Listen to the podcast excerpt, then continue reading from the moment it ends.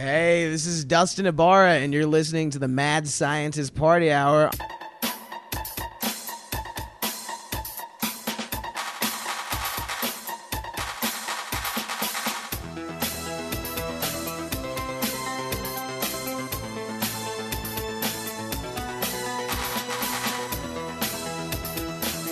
Hello there, friends! Welcome back to another episode of Mad Scientist Party Hour. My name's Kevin Kraft, joined by a man who forgot to put on his pants and underwear today. But he's definitely remembering to jack his boner right now. That's Dookie Boy the cocksucker himself, Jeff Clark. What the fuck? Hey, what's up, guys? Man, shots fired right off the get go. And transmitting to us from the glory hole inside Castle Grayskull, Skeletor's personal bearded fuck doll known as Shuddy Boy. Yo, he came in real hot today. Like I don't I thought I was getting off light at first and then nope. Actually, my, my intro became pretty cool. I like that one. He, he feinted a, of- he feinted a jab and caught me with the uppercut while I was dodging. Yeah, are you more offended that you are He Man's fuck doll or that He Man's clearly gay? Well, it wasn't He-Man at all. It was Skeletor. Oh, I thought you said He Man's beard fuck doll. No, he said Skeletor's bearded fuck doll. Never mind. Skeletor's the villain, right? So it's Yeah. okay if he's a gay. right as I was saying that, I was like, oh, that's probably It not- would be okay if anybody was gay. Uh, or the villain. but in canon, He-Man is not. Skeletor has a thing for Evil Lynn. Hard to say though. He probably butt fucks Beastman all the time. And, you know, he's he's a skeleton, so his penis is probably just, you know, the usual cartoon de- depiction of a bone. Like a leg bone. like a femur. Yeah. Damn. Fucking Skeletor's packing heat. He's got a The femur. In his, leg. he's got a femur in his pants. He's got three femurs. Fe- femur's the longest bone in the human body. it's one of the few smart things I know. I actually just watched um, the live action Masters of the Universe for the first time Oh, because it was it, it like bounces Oh, I don't know. in and How out I of feel about that noise, Shuddy. I'm glad Kevin Why? watched it. He probably, if I had to guess, I'm not going to look at Letterbox D, but if I had to guess, Kevin had it at best a two and a half dicker. Uh, I don't even remember, and it was fucking last month. Let me see. It's it, it's one of those movies that like bounces in and out of streaming, and it came back to it was on HBO Max for a while, then it was gone for a while, and then it came back, and I think it's fucking gone already. Oh yeah, I did give it two and a half dicks. That's actually, you know, as somebody who's seeing it as an adult for the first time, I feel like that is a high rating. I'll tell you what. Um, even though you don't It even was- have it marked as watched on Letterboxd, Shuddy Boy, uh, I think my biggest issue with it is that a majority of the movie fucking just takes place on Earth, and Courteney Cox, just random human character, way too much screen time. I feel like if it took place on what's their planet called, Shuddy? Eternia? Yeah, I would Well, have liked it- actually Eternos, but you know, Eternos. Yes. I would have liked an Eternos centered He Man movie. It kind of t- Yeah. takes you out of it when they're fucking running around Los Angeles. So, Cyborg starring Jean Claude Van Damme. Yeah. that script originally started out as the sequel to Masters of the Universe. No shit. And then the production company scrapped it as Masters of the Universe and reworked it a little bit. And that's Cyborg. You know the the guy that directed Cyborg. Do you know what other um, masterpiece he directed? Um Mean Guns. yep. yeah, he just Uh, died recently. He did very recently because on the most recent episode of What the Fuck Did I Just Watch? Dom brought him up and I started talking shit, and Dom was like, Well, he's dying. I was like, Oh, um, Oh, so there was already word out that he was It wasn't like a sudden death. He he was just like It from what I gathered, he got ill quickly, and while he was in the hospital, his wife had asked for fans to send letters for her to read to him. ah. And then, like a couple days later, after Dom said something to me, I saw that he had died. Pour some liquor out. Or maybe pour out the contents of a pee pee poo poo bong for making me watch Mean Guns. We don't talk about that anymore, Kevin. Did, Jesus did, did was a little Christ. part of you of your sadistic side happy when you saw that new Shuddy Boy? No, not at all. You're not that bitter. I'm not. No, he has never personally wronged me. Where I was like, oh, thank God he's gone. Like I saw that news and you were the first person I thought of. I was like, oh wow, the guy that did Mean Guns, because he he was just like a big cult movie director, and I had I've never seen Mean Guns. I've never seen I've never seen Cyborg, I've never seen Cyborg either. but I Maybe think that's that his, we can have you on. What the fuck did I just watch for that movie? That'd be fun. Is it is it bad enough for Dom to entertain? Let's see what. well he's him and Mark Rooster have both viewed it. So has uh, Stevie B.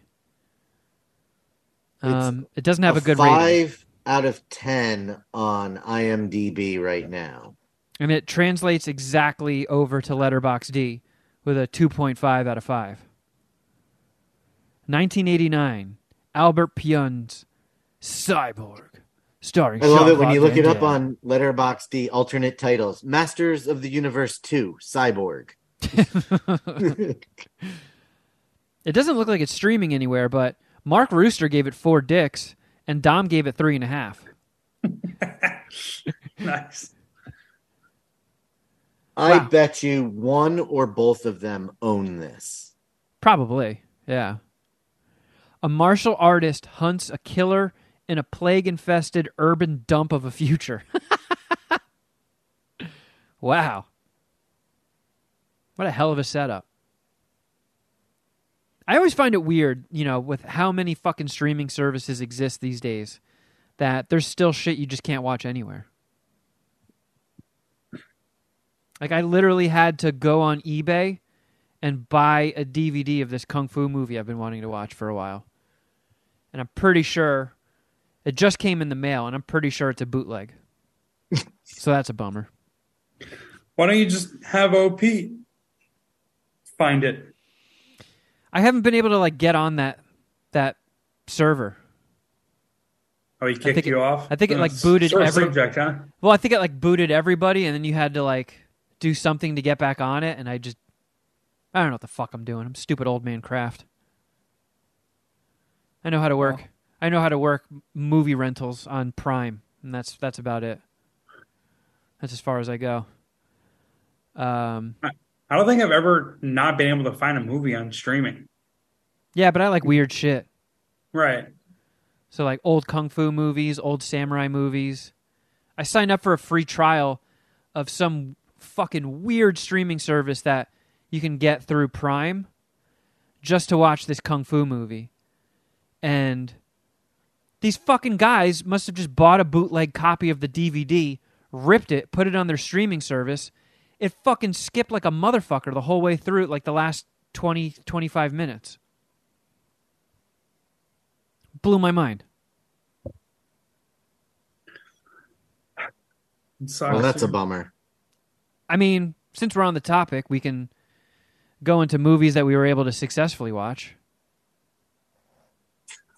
I was Sure. going to go see Knives Out Tuesday, but then I had some basketball that I was betting on, and I, f- I found out that it's going to be on Netflix in like a week. So I was like, fuck it. Yeah, I think like two days before Christmas, it's on Netflix. Probably be like a Christmas movie for me then. Yeah, I mean that's what I'm planning on watching it. I broke Uh. my tradition of going to the movies every Christmas a few years during the pandemic, I think. I think I broke it for that Matrix Revolutions. Was it was it Revolutions? Sounds no, no, right. Resurrection. Yeah, that's it. Honestly, one of the worst movies ever produced. That was bad. That was really bad. I didn't like that at all. Especially given like the expectations. And I mean, I went in with a very low expectation. Yeah, fair enough. But I mean, it had Keanu, and it was a Matrix movie. You know, I just figured Didn't have Laurence Fair. Fishburne. The fuck? that's true. And they had a, they had Morpheus, and they had no Laurence Fishburne. Huge, huge mistake. Um, but I think that was the first non-theater Christmas movie, non-theater visit uh, Christmas movie that I've watched. So, I'm not gonna, I'm not gonna get back to the fucking. I'm probably never gonna go to a Christmas movie again. Actually, now that I think about it, at least not until I have children. If that, if that would ever happen. Is that just Because- because you hated the Matrix so much? No, it's it's because the NFL football has decided to make Christmas more of its thing now moving forward. It used to just be the NBA. They would have like four or five NBA games, and I could talk myself into missing an NBA game because there's 82 of them in one season, plus like a 20 plus game playoffs. But with football, there's only 17 in the regular season. Then Yeah, but there's no game on Christmas. yeah, there is. No, there isn't. I'm almost positive there isn't. Really? Uh oh. Uh oh. We're having a battle of a battle of the buttons. Who will win? Uh, I feel like I'm gonna win this one. We I mean, they definitely moved in on Christmas last year with the Vikings. Do you think these athletes that have to play on Christmas games are bummed out about it? No, Even the we parents? talked about this. there's three. You're, there's three on Christmas. You are right, but most of them were are on Saturday Just been Jeff. Yeah, because it's a Sunday. pussy. They moved a lot of them to Saturday. But they decided a few years ago they're just like, "Fuck the NBA. We're not giving you guys Christmas anymore. We're taking it." And it started like two years ago, and it was like a whole initiative. But we talked about this, I think, recently, or not recently, but Neither one of these game, none of these games are important except maybe the Packers game. it's was it Tampa Bay, Arizona. Broncos, Rams, who are both three and nine right now. to be fair to the to the NFL, when the schedule makers originally did these games, they felt on paper on paper they look good. Well, I mean, the Rams were the defending champs, or Yeah. are the defending champs. Broncos just got Russell Wilson. Miami was I thought Miami was going to be good the whole time. They are good. yeah, that's Green the Bay- only game that might be decent, especially if Green Bay wins these next couple. And Christ, how to- did we get to this horrible discussion? Well, Because we were talking about movies, and I transitioned us to football. Sorry, Kevin. I actually I actually hijacked it because I don't know. I was just talking about my usual or the end of my Christmas tradition of going to see a movie. But to answer your earlier question, Kevin, no, I think it's fucking sick for these guys to perform like play on Christmas or Thanksgiving. It's a standalone game, and that's like But all like these guys. they're like not even being there for their kids on Christmas. Well, fuck, their kids are in the stadium. The kids, the kids are probably having a sick time, right? I mean, it's it's an experience very few people can actually have. And Oh, I'd be like- furious as a child. no, all these all these guys grew up watching sports, caring about sports. So like like me, this is what they did on their holidays. So the fact they get to play in, like an island game, it's called like a standalone game, like it's fucking sick, dude. Do you think It's- any it's any professional athletes have disappointing kids like me that hate sports and love video games? Absolutely. One hundred percent. I mean, Dwyane Wade's kid is he's he's yeah, excuse me, she now transitioned from a boy to a girl. Isn't Duane Reade a pharmacy in New York? Yes, but he said Dwyane Wade. Yeah, Oh, who's a basketball player, He married to Gabriel Union, who you might know. who's he? Yeah, black chick Gabriella, from U- Gabriella Union. Gabriella Union. She's- Oh, oh, I thought you were talking about who's the fucking. what did I say? You said Gabriel. Yeah, I thought you were talking about the guy that played Satan in uh, End of Days. no, not Gabriel Byrne. I love that guy. And it's Gabrielle Union. Not there's no Ella, but yeah, not Gabriel. Man, that my brain was so scrambled. I thought a pharmacy married Satan. Uh, well, he's married to her, but no, there's of course there's. I mean, Yeah, there's kids that don't follow in their parents' footsteps and like in sports. Yeah. Um, but anyway, I did. I I went to the theater last night because I wanted to get sneak in a movie right under the wire for MSPH recording time, and uh, there's actually a decent amount of stuff in theaters right now that I want to see. But You I- went and saw Violent Night. I did. I called an I called an audible. Like I was talking to Carl. I'm like, all right, these are the options, and I could tell. Violent Night. I could just see it in her eyes. I could read her. That was her bottom choice. There's that new fucking Timothy Chalamet movie where he's a cannibal, which could have been a fun review since Jeff hates cannibals and probably Timothy Chalamet. oh, excuse me. I don't. I have no beef with Timothy Chalamet. He was pretty good in Don't Look Up. He oh, was Oh, in wow. Dune as well, right? Yeah, Yeah. I feel like like that movie was pretty good, and I'm he was the leading guy, right? Or well, Mhm. more of an ensemble, but like he's the main guy. yeah. But I thought like He was the one in love with Zendaya without even seeing her. yeah, I don't I don't remember his performance being all that sick in that one, but I, I liked him. in Don't Look Up. Yeah. So that I think that was the front runner. There's a new Spielberg movie out. Um, that new Disney CG movie that's flopping really hard right now had a sick fucking trailer. Strange World, like right up my alley.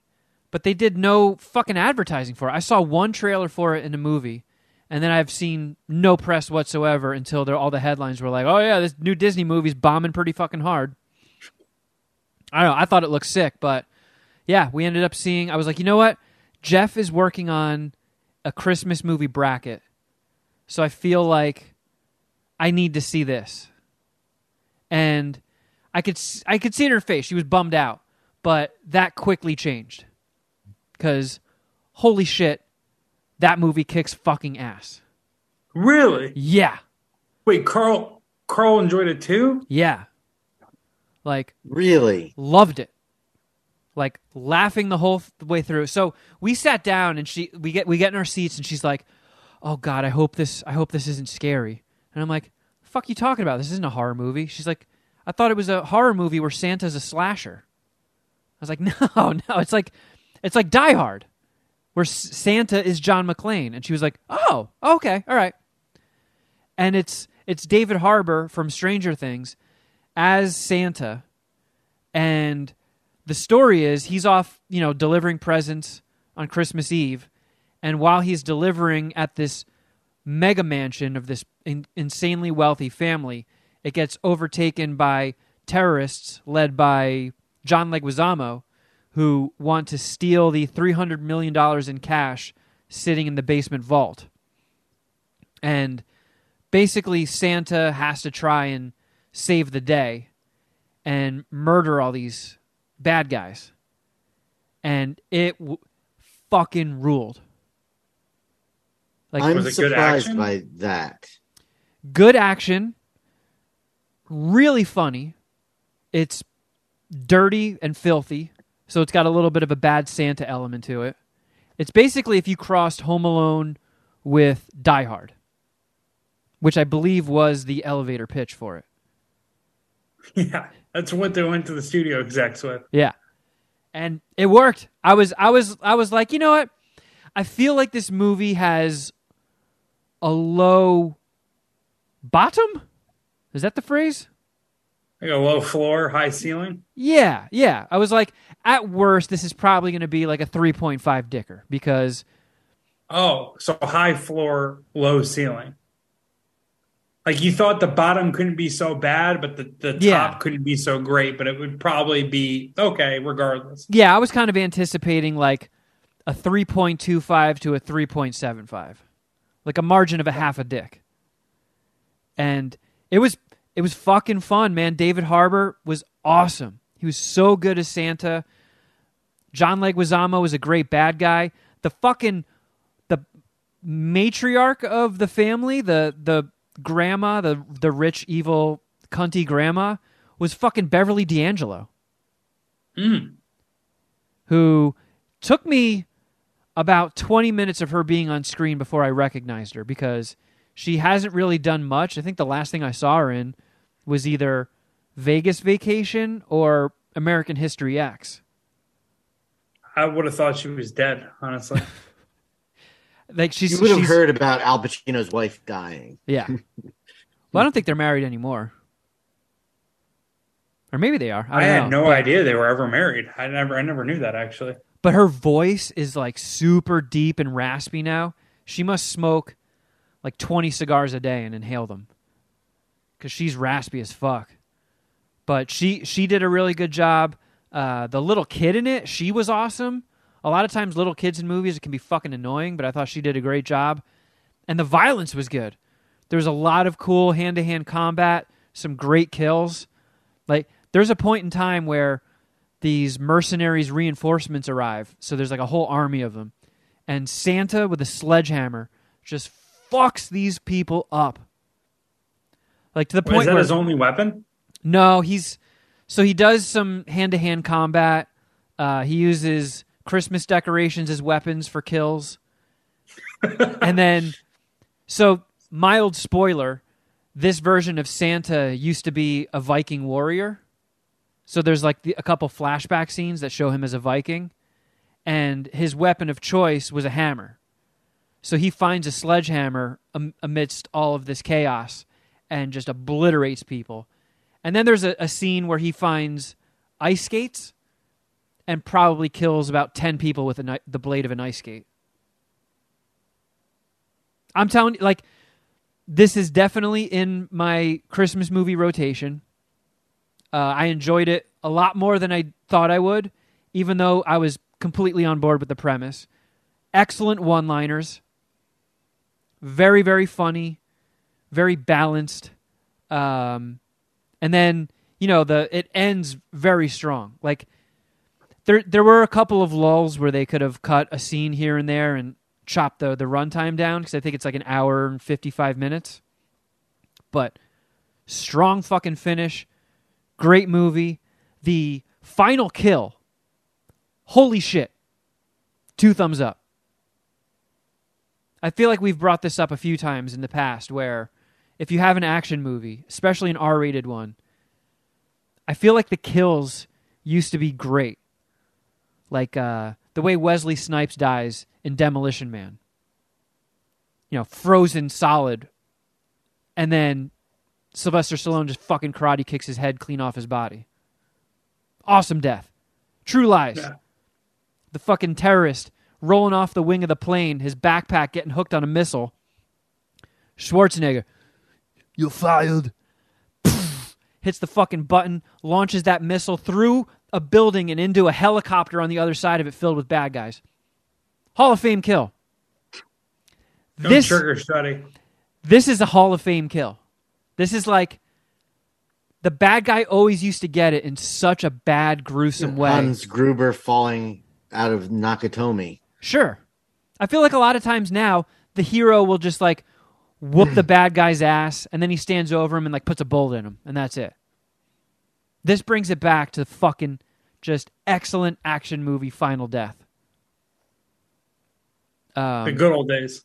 I think I just talked myself into sucking 4.25 Santa dicks. I don't know. I, I felt like it was going to be a higher grade based on how excited you were, but guess part of it is coming in with pretty moderate expectations. Yeah, Where did uh where did Carl rank it? four. So she did eight though, right? She goes out of ten. Yeah, yeah, yeah. Did um Why won't she come around to just doing out of five? I think early on, I was always curious about her ratings, and I think she was aware that we re- rate movies on how many oh, dicks we would suck.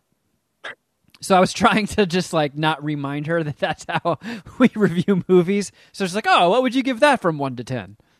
it is it is a it is a bad look. So That's it was you. It was that. It was one of your things that Yeah, prompted that. Yep. Got it. but yeah, I was I was surprised because she's not like I said said she's not she's not a big Christmas fan, and she doesn't like stabbing stuff. Like people getting stabbed really makes her wince and look away. And there's a lot of stabbing in this, and I was expecting her to be like, "Yeah, that was okay." But when we were walking back to my car afterwards, she's like, "That was awesome."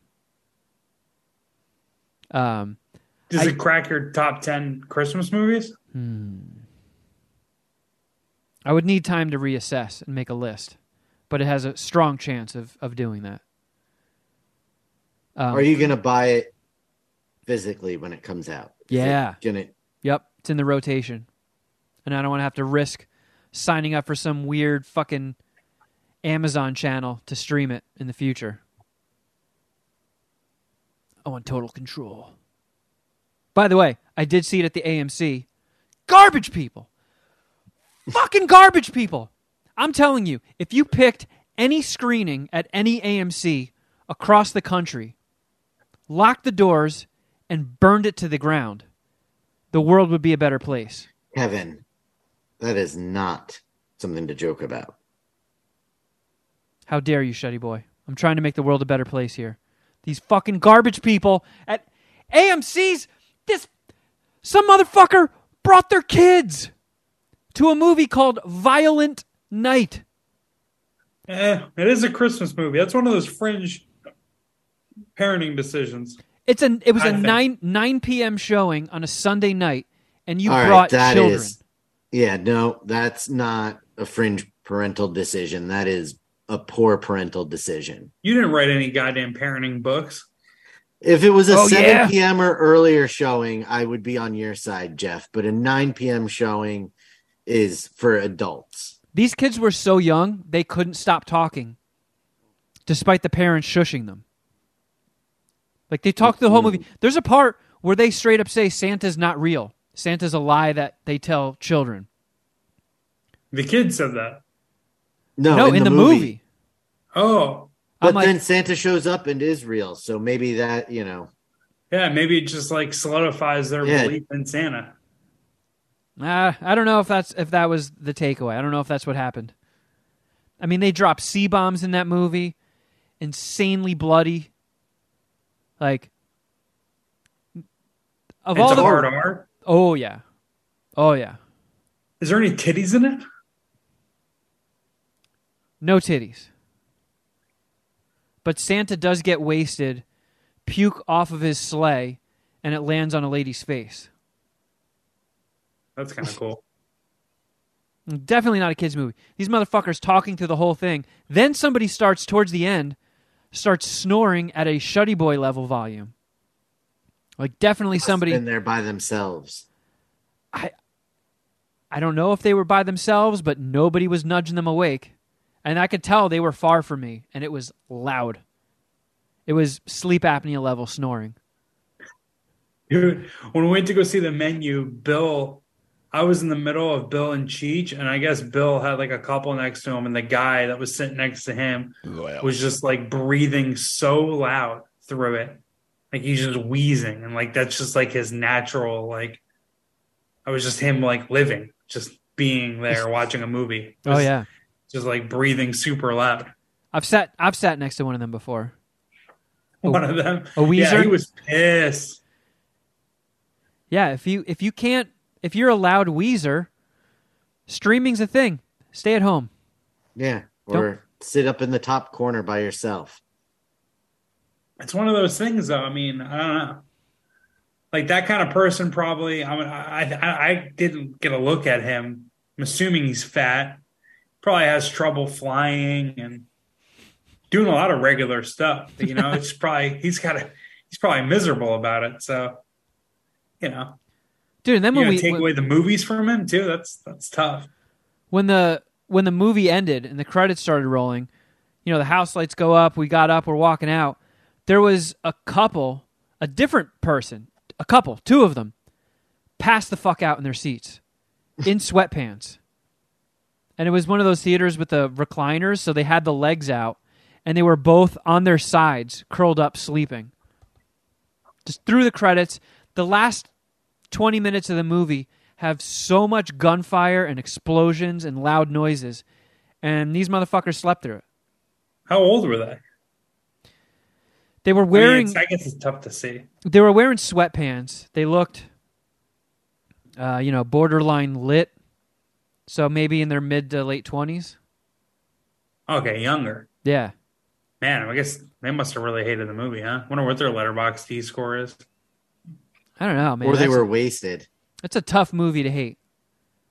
I'd love to get your guys' thoughts on it because I thought it fucking kicked ass. It was so much fun. Is it is it going is it streaming anywhere anytime soon or is it a movie a theater only? Theater only. You know, I might be into a Tuesday movie tomorrow since it's discount movie day. I'll uh, I'll throw that into the fellas' ear ear holes and see if we can pull the trigger on that. I'll look it up on Fandango right now. Did since you guys you're giving us such a strong review. did you guys see anything in the past seven days? Uh, I we both watched a doc a true crime docu series on Netflix. Yeah, I'm sure this one's Um, way different from the others. stop it, Kevin. you fucking watch comic book movies and superhero movies. They all end the fucking same with the superhero winning. This one actually did kind of have a somewhat unique ending. It did. Um, Um, tell them what we watched. it's called the Texas Killing Fields, and it's Part of a- the crime scene series, which is a bunch of Netflix. They've got a few of them. I think one of them was the uh, the Cecil Hotel, which we all watched. that was Oh, one. Okay. Okay. Um, Three episodes, all fif- roughly fifty minutes long. Not a long watch. About the I forty five corridor between Tex uh, between Houston and Galveston in Texas, where women have gone missing in large numbers since the early seventies, and then in the early in the mid eighties, uh, five bodies. Jeff, is that or was it four? I don't know. Several. Four or five bodies showed up in the same spot, dead and decomposing, and it was all younger women, uh, two of which weren't identified at first. Uh, and then it just proceeded to happen until the late 90s, until they Jeez. finally started catching people. So Yeah. th- this was like a dumping ground for multiple serial killers. No, it was Oh, a that's what I thought. no because I don't think it was a one guy. So the Calder Field, the one that started it, the Calder Field, that was one guy they think at this point. Calder But- Road, right? Yeah. Yeah, Calder Road, but it um but there were other serial killers also. Yeah. So there were at least two serial killers working in that I stretch of I-45 in the early 80s to late 90s. Where your family's from. Correct. Where they transplanted to. We're not from there. Like that's Yeah. where they but they, were moved there living when it there got at the when it got good. Yeah. Sure. What in relation to when those bodies were found? When did your fam- when did your family move there? I mean, I was there the summer of 1996 for almost two months. And how many people didn't did you see A murder? single dead person, did you? No, I, I don't even remember anything like that happening. Well, the, I guess the next disappearances didn't happen until 97, so I wasn't there for it. Dude, when you think about it, the Texas police are just completely fucked. Like they they kind of suck. Like this the police department of League City, there's a few like shitty little towns that make up the area that they're talking about. One of them is called League City. And their police department was a fucking just abomination. And they sent no one to the Netflix documentary. Like the FBI had, a, had at least one agent there, right? There was a bunch of different like analysts or Well, insiders because- with knowledge. and League City was like, "No, we're good. We're not, we're not answering any questions on this one." Well, that's because their take on it at first was that oh, they ran away, and Yeah. then and then it they wouldn't look where the parents asked them to look for bodies, which is exactly where the bodies ended up being, and then their take on it was kind of like, well, you know, they were runaways. They kind of had it coming. yeah, Like their original take was, yeah, yeah, they'll, they'll probably be back in a couple of days. They're just kids being kids. And then, and then, yeah, when they found up dead, it was like, well, you know, like we said, they're runaways. And the parents are just like, no, no, no, we told you they were kidnapped. We told you the day that they were kidnapped, they were kidnapped. Like, what the fuck? like, my, like, there was a couple different families they covered who seemingly were good parents and had great Yeah. relationships with their kids. and the, the the first girl that they really focused on like the police's take was oh she was a bartender at a bar she obviously went home with the wrong guy and got herself killed like it was just like Shit happens, you know? some, sometimes you make careless decisions and you have to deal with the consequences is kind of what It's like that League old that like Simpsons old that old Simpsons bit like ah what am I supposed to do? You expect me to police the entire area? yeah like Yeah. And it And, uh, really, the police really didn't get their shit together until and really start working the cases hard until the late 90s when a 12 year old girl got taken.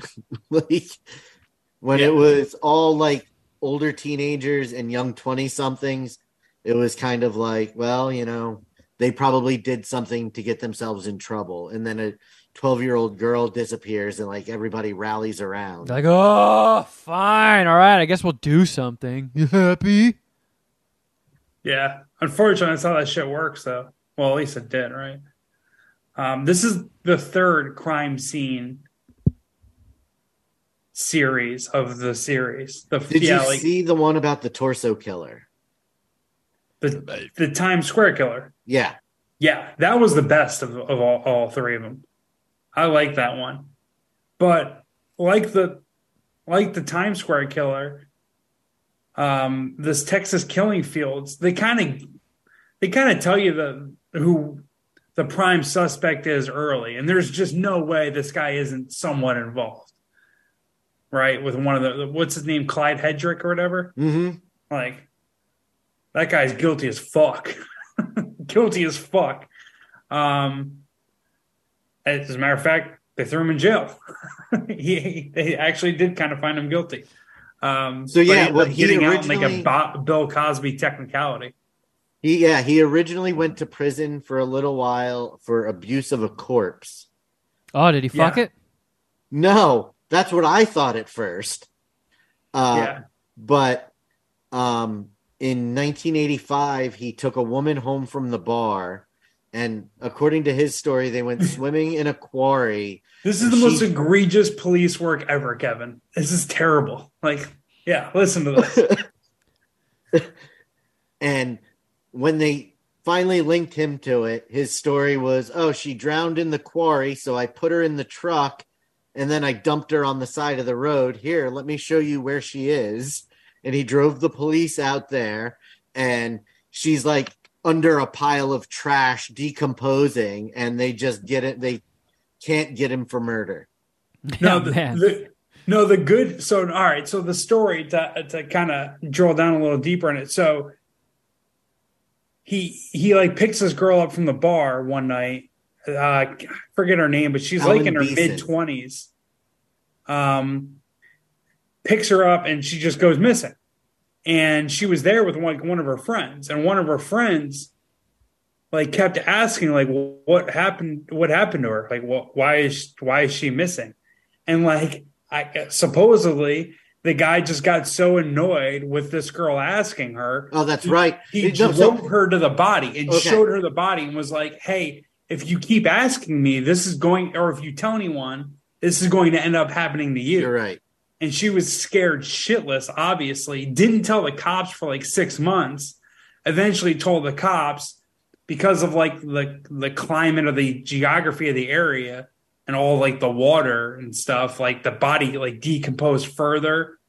And they didn't have like the benefit of like forensic science that they do nowadays. So like they couldn't really investigate or like do like a complete autopsy and find Well, her cause of death. So, Death. So that that blows my mind because you come to find out that in 2012 they exhumed the body and the woman's skull is caved in. Like, Yeah. How the fuck did the medical examiner miss that? A giant crack in the skull. Yeah. And Like- see and there's no pictures of that part of the skull in that so it's like the medical examiner was just like I don't want to deal with this. No cause of death can be found and there's the the crack in the skull isn't even mentioned. Right. And the like the body decomposed. So theoretically it's like all that you really have is a skeleton. Like it should Yeah. be pretty like you should be staring at it. Like, oh Yeah. well, There's not you don't have to like remove the skin cuz it's gone already. Like you should see. she didn't accidentally drown, she had her head bashed in. Like that's how she died. Like, I don't know. It was yeah, like the League City Police Department is just terrible. But eventually when they yeah, like he said, when they exhumed her body and they found well, I guess okay. So to back it up, he got the abusive corpse charge because she, th- that girl's friend ratted on him to the cops. He obviously was like, well, he's like, yeah, you know, I, I, she died. I didn't want to be accused of killing her, so I hid. I, I, I dumped her body there, and because the police department was so inept, they gave him abuse of corpse, which does sound better than murder, and he only served a year in jail just like it's it's sickening. Like honestly, the like the the the League City Police Department has so many has so much blood on their hands. It's fucking crazy. They pretty much you'd almost like have to think, you know what? Maybe one of the killers is a police officer. Maybe maybe that's what it is actually. Sounds like a bunch of Chief Wiggums. Yeah. Wait. What's that from? Simpsons. Um Chief Wiggum, is that like a, a Native American casino or something? yeah, that's kind of what I. It's like, wait a second. Um, I, I thought this was. I thought it was better than the Cecil Hotel, not as good as the Times Square Killer one. I really like the Times Square Killer. Um, I would give this one probably a three seven five.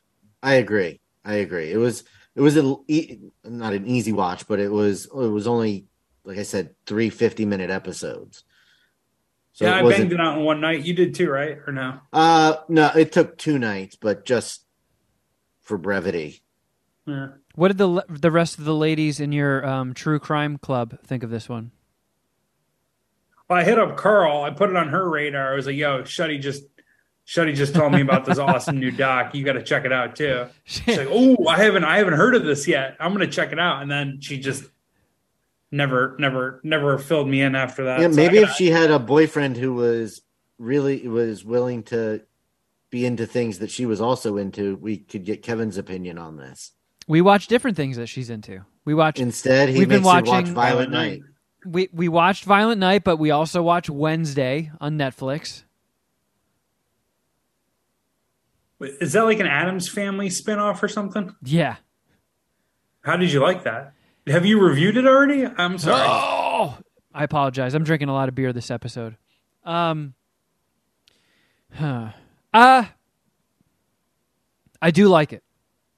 There's weird things like um, so it is basically just Wednesday in a boarding school, like a boarding high school for people that there's like werewolves and there's I I don't know how they made this leap, but there's fucking Medusas there's like a whole race of Medusas. So there's fucking like werewolves, Medusas, and other, you know, supernatural beings that go to this boarding school. And every now and then you see Morticia and Pugsley and Gomez. They, I haven't gotten to the episode with, oh, what's his face? Fester, yeah. But I guess Fred Armisen plays Fester. And Catherine Zeta Jones is Morticia, and she's, you know, she's decent. She's passable. Luis Guzman is Goz- Gomez. I really like Luis Guzman, but Yeah. does not fit as Gomez Addams, especially because they do the whole thing from, you know, the movies where he he's the, the two of them are just fucking nuts. It's like Tammy and Ron Swanson. The second they're around each other, they're fucking dry humping each other's legs. And watching Luis Guzman do that shit to fucking Catherine Zeta Jones. You're just not buying it. Like he's gotten so large and round. Like he can barely even hug her with his fucking beer belly cock blocking him. But remember when he was just in that movie uh Waiting when he was just hooking up with just that missile bartender? yeah. Yeah. There is was at least a he- precedent for that. Yeah, I was just gonna say he's got a history of Outkicking his coverage. outkicking his coverage for sure. Yeah. But I mean, the Wednesday series, it's it's like got a young adult CW vibe to it. But I, I love those fucking Addams Family movies so much. And what's her Jenna Jenna Ortega? She's a she's a great Wednesday. She she she's got a good look. She plays the part well, and there's definitely those those one-liners that the Addams Family movie is filled with, where they're just like, um, like, oh, this is this is like sticking needles in my eye, which I'll be doing later for pleasure. Ha ha ha ha ha. You know, a lot of those like morbid bait and switch one-liners, and they're good, and it's got its good moments, but it's got that fucking CW shit going on, so it's it's not great, but I'm not watching it like uh, you know I, I'm I'm not getting my arm twisted into watching it. It's it's worth a watch. It's fine. I'm enjoying it. It's just not great. Um, I did I did, however, though I got to go to a premiere of a new series.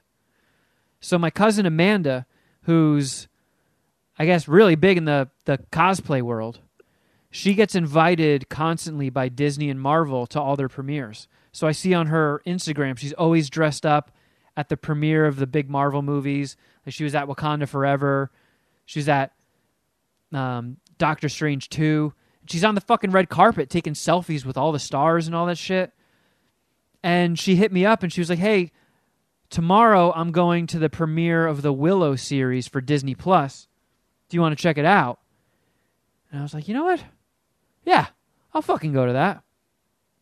Like all my time working for SiriusXM and working in entertainment, I've gone to one premiere in my whole life, and it was for Dinner for Schmucks, that fucking goofy Steve Carell movie. So I was like, sure, yeah, I haven't gone to a premiere in 12, 13 years or whatever. I'll check this out. And I, I know That you. suit you wore was sharp as fuck. Oh yeah, my fucking I got to dust off my Hugo Boss suit that I bought a year ago, and if I had known about my uh, upcoming financial issues, I would not have purchased that suit. If I knew I was getting uh, unemployment for Christmas, definitely would have held off on that one. But um, Jeff, you I, you've never seen Willow, correct? No. No. I have Shuddy? not. Sorry, I didn't mean to laugh like I, that. I saw Willow in the theater, buddy. So did I. And I, I Willow holds a very special place in my heart. I Fucking rewatched Mad it. Mardigan. Yeah, I rewatched it the next the following day because I was like, it's been a long ass time since I've seen Willow. It has been a long time since I've seen Willow. Also, Dom loves it. It's still fucking great. It's still a good movie. I'm I'm blown away that that was a PG movie. I, it was it was 1988. I don't know if PG-13 was around then or if they just had different standards, but that's a fucking that's a rough movie. Like there's the the war scenes with people getting slashed and stabbed and there's a lot of a lot of death and blood. Pretty heavy because I I mean in 88 when that came out, I was either 5 or 6. I was six. It's a heavy fucking movie. But the, I don't know, the series, I was kind of like, all right, I'm into this. It's going to be a bummer because obviously Val Kilmer can't really do much anymore in the ways of acting with his, his cancer stuff. And they, you know, they, even for his few lines in Top Gun Maverick, I believe they had to generate his voice artificially using fucking AI or something. Yes, that is correct. He can't even talk. Uh, but they they introduce new characters, which of course is always like, oh Jesus Christ, here we go. And some of them suck. I'll admit that some of these new characters suck, especially the younger ones, because they do um, Val Kilmer and Sorsha in the first one. They kind of fill in the time gaps where you know they end up together, they have two kids, and now Sorsha is the queen of whatever this imaginary realm is. I forgot, and her two kids are both pretty insufferable. There's like the fucking girl who's like, you know, I'm too lit for this. I don't want to marry. I don't want to be in this arranged marriage. My life is so hard. Meow, meow, meow, meow, meow. You're like, oh my god, you fucking suck. And then the son is like, uh, uh how do you describe this pussy? It's kind of just like a like a long-haired bitch. And he's just known throughout the realm as a pussy crusher. And it's like, ah, man, this guy sucks. This this guy stinks. But I'll tell you where it kicks ass: the fucking villains. Holy shit, the villains are cool. So when you go to a premiere for a TV show, how much of it did you see? They showed two episodes, which Okay. they it premiered the following day on Disney Plus with two episodes. And my cousin Oh, I didn't like, realize it was out already. Yeah, yeah. It came out the next day, and my cousin was like, Yeah, a lot of the times when I go to these series premieres, they'll show whatever is about to drop plus an episode. So she was like, We might we might get to see three episodes. But they just showed two. Um it was good. It was decent. I've I've seen some people are really pissed off and trashing it, and it's probably because one of the new characters is either bi or a lesbian, and that triggers people. Uh, but I'm that I was really happy to see a new addition to the cast is Ralph Ineson, who I think is an underrated actor. He was in Game of Thrones. He was the dad in The Witch, the horror movie.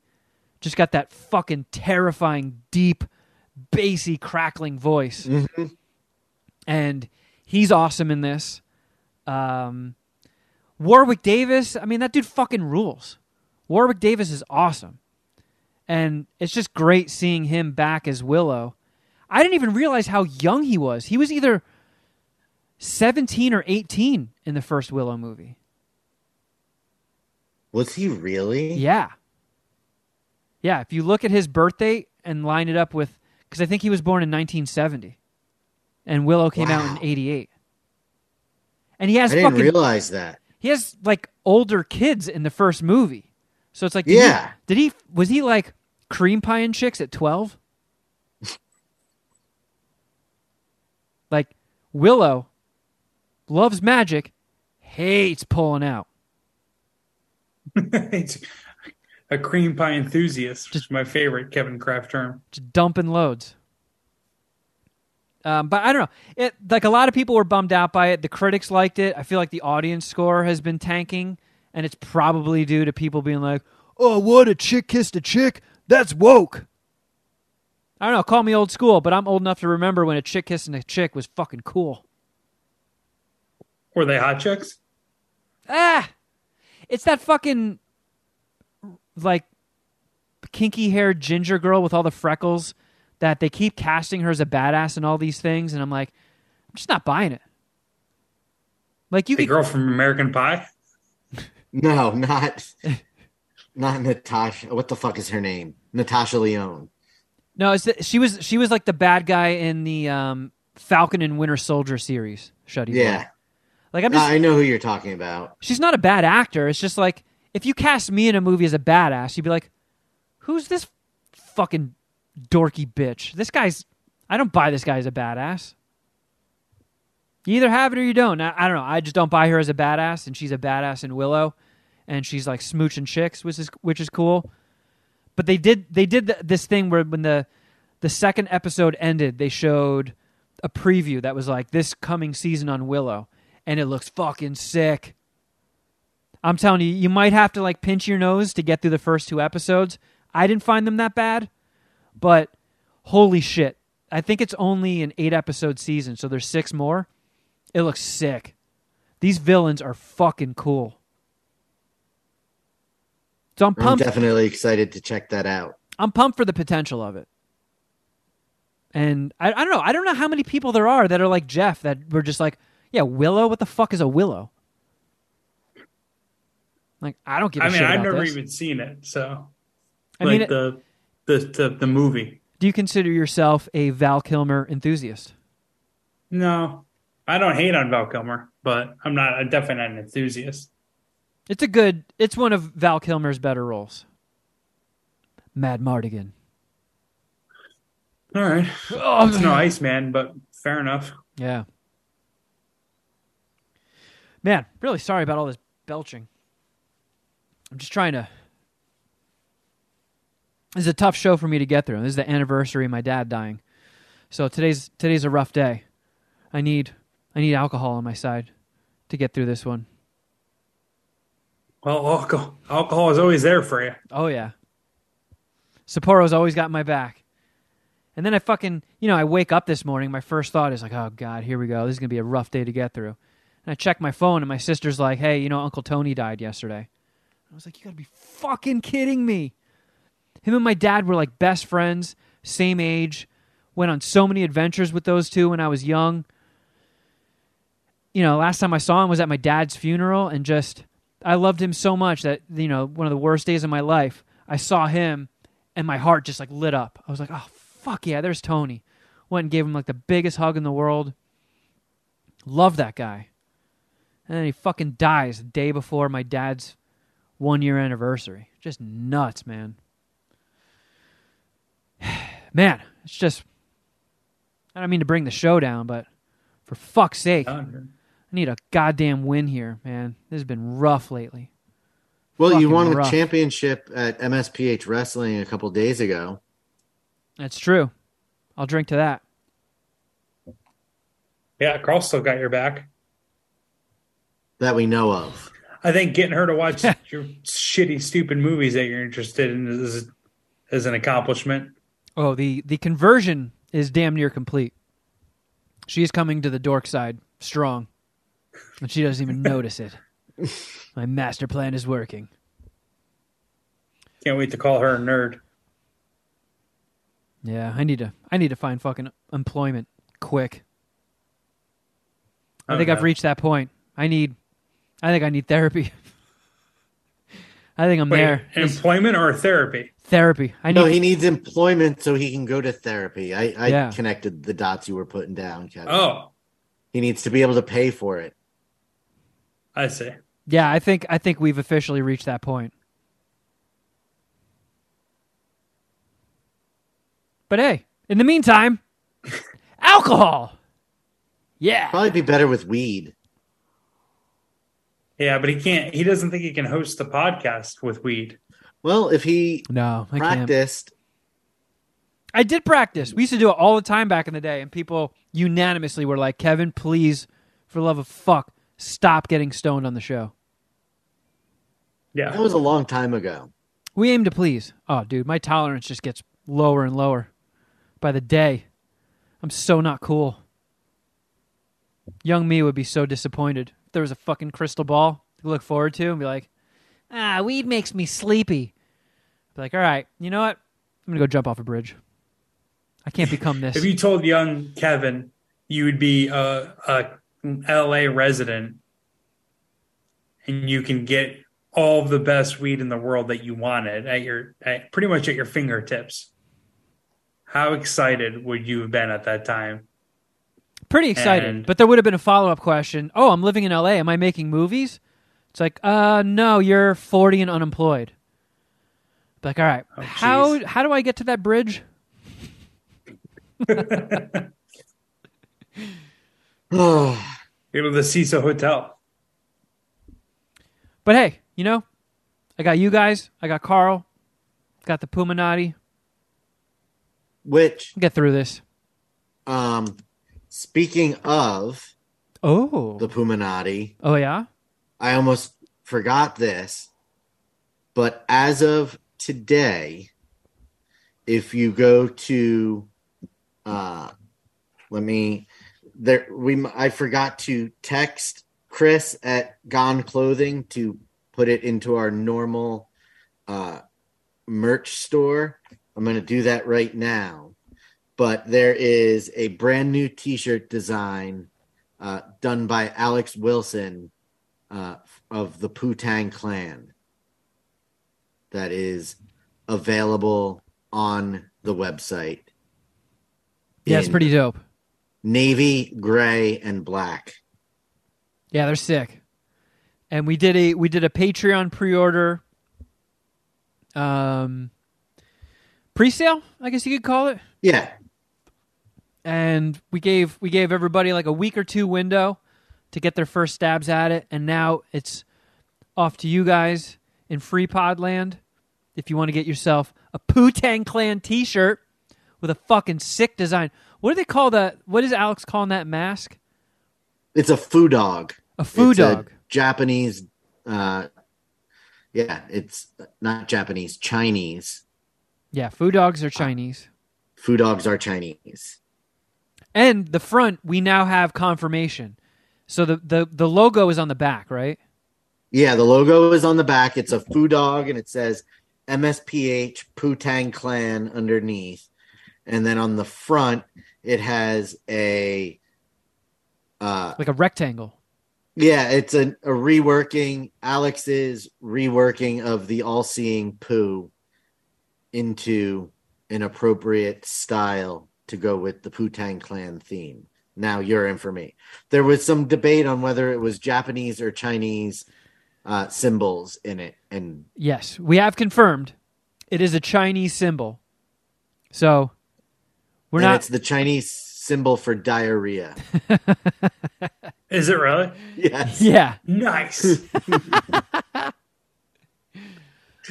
So God there it. is a possibility. I love our you brand. live in an area uh, with a high Chinese population, you may get some side eyes if you wear it in public. Yeah. But who gives a shit, right? It's poo gear. yeah. I think I added a new uh, listener. It's the Puminati From the today at dispensary the gym. at the gym. Yeah. This this dude who I've played basketball with a bunch of times um asked me like what my work schedule was like. Because I guess they have like 5 a.m. runs that are pretty good. So he wanted me to like come play basketball at like 5 a.m. Tuesday and Thursday. Who's the I might fucking do. psychopath? 5 a.m. That means you have to get up at like 4 something. Yeah. I wake up at like 4 a.m. now, to be honest. Man, I would rather jack off into my own mouth and go back to sleep. Dude, when I was living in upstate New York, my favorite, I used to play like so much basketball. My favorite runs were like the Sunday morning at 6 a.m. The YMCA would open up at, I think at five, maybe at six. And if you were there at 6:30, like you were in like an hour long line. Like you had to be there at like six o'clock. And he was saying it's kind of similar to this LA fitness. He's like, you get here at like five o'clock and people are standing outside the door waiting for them to open the gym. But it's just, I don't know, it's bunch of old, uh, you know, guys with kids with jobs who played basketball in high school, college. And this is like, you know, one of the few times in the week they can get out and, and start playing. Um, Kids, And jobs, I am, sports. I am.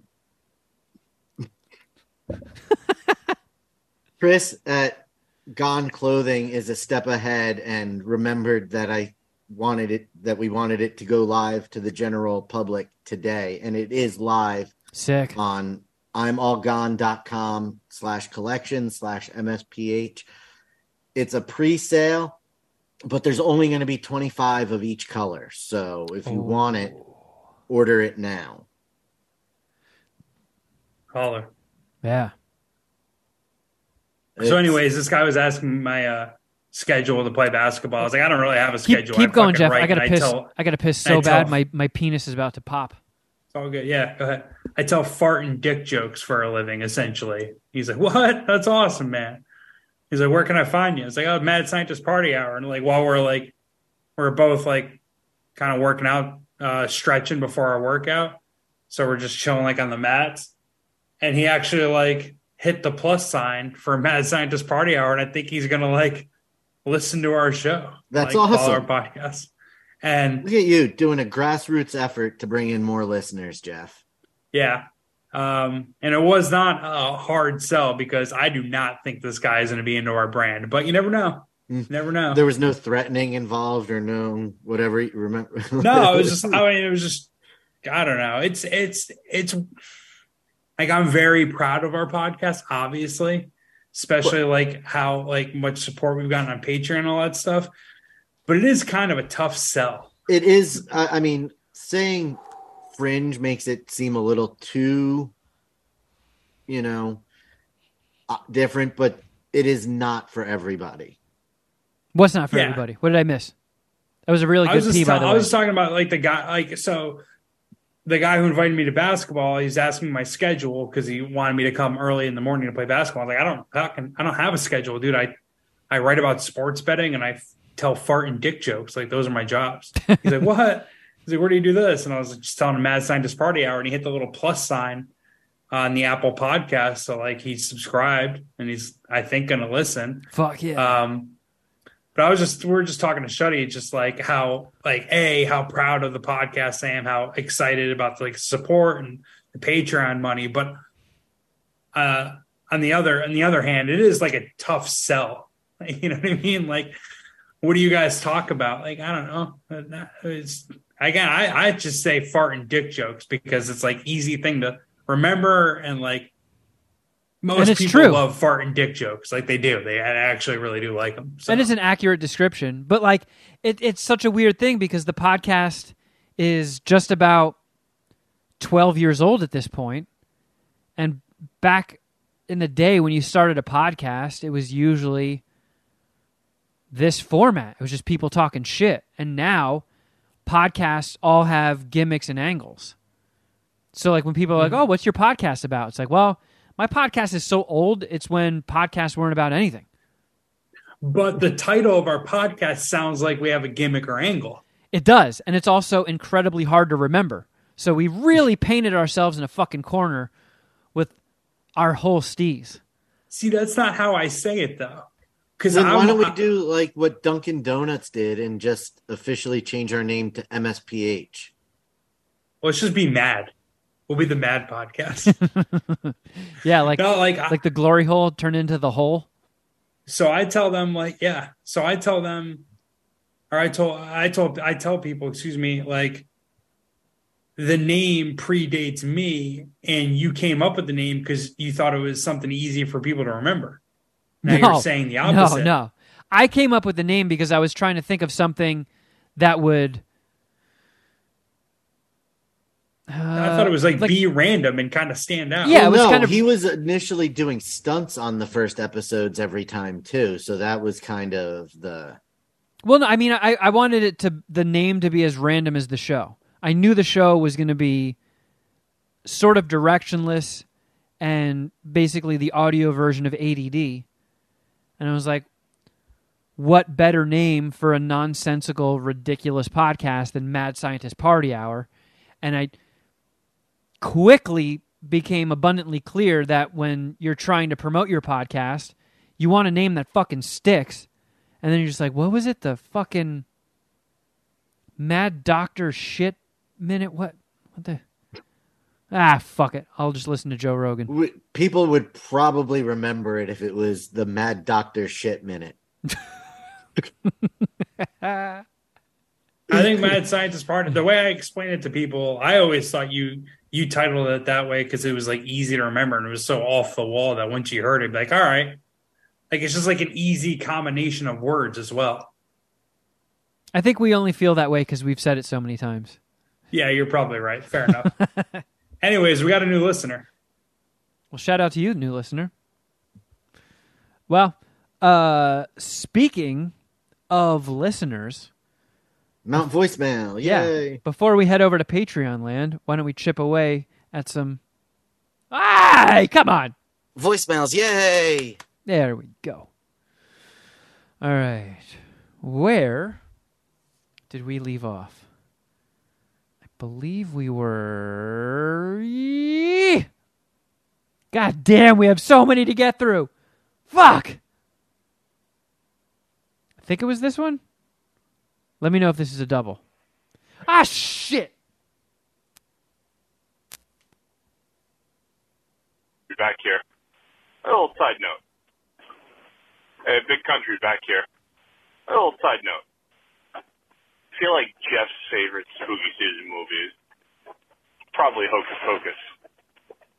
I can picture him sitting on his couch, little mama sitting on the other side of the couch with her pussy powder, looking up a storm. And Jeff's all, bippity boppity boo. I feel like Shuddy's favorite Halloween movie is probably not even a fucking Halloween movie or a scary movie. He's gonna be all technical about it. Like he probably likes The Mummy with Brendan Fraser, which is I'm not a on Halloween record that movie it's at the all. green room. The green I'm on record that it's the green room.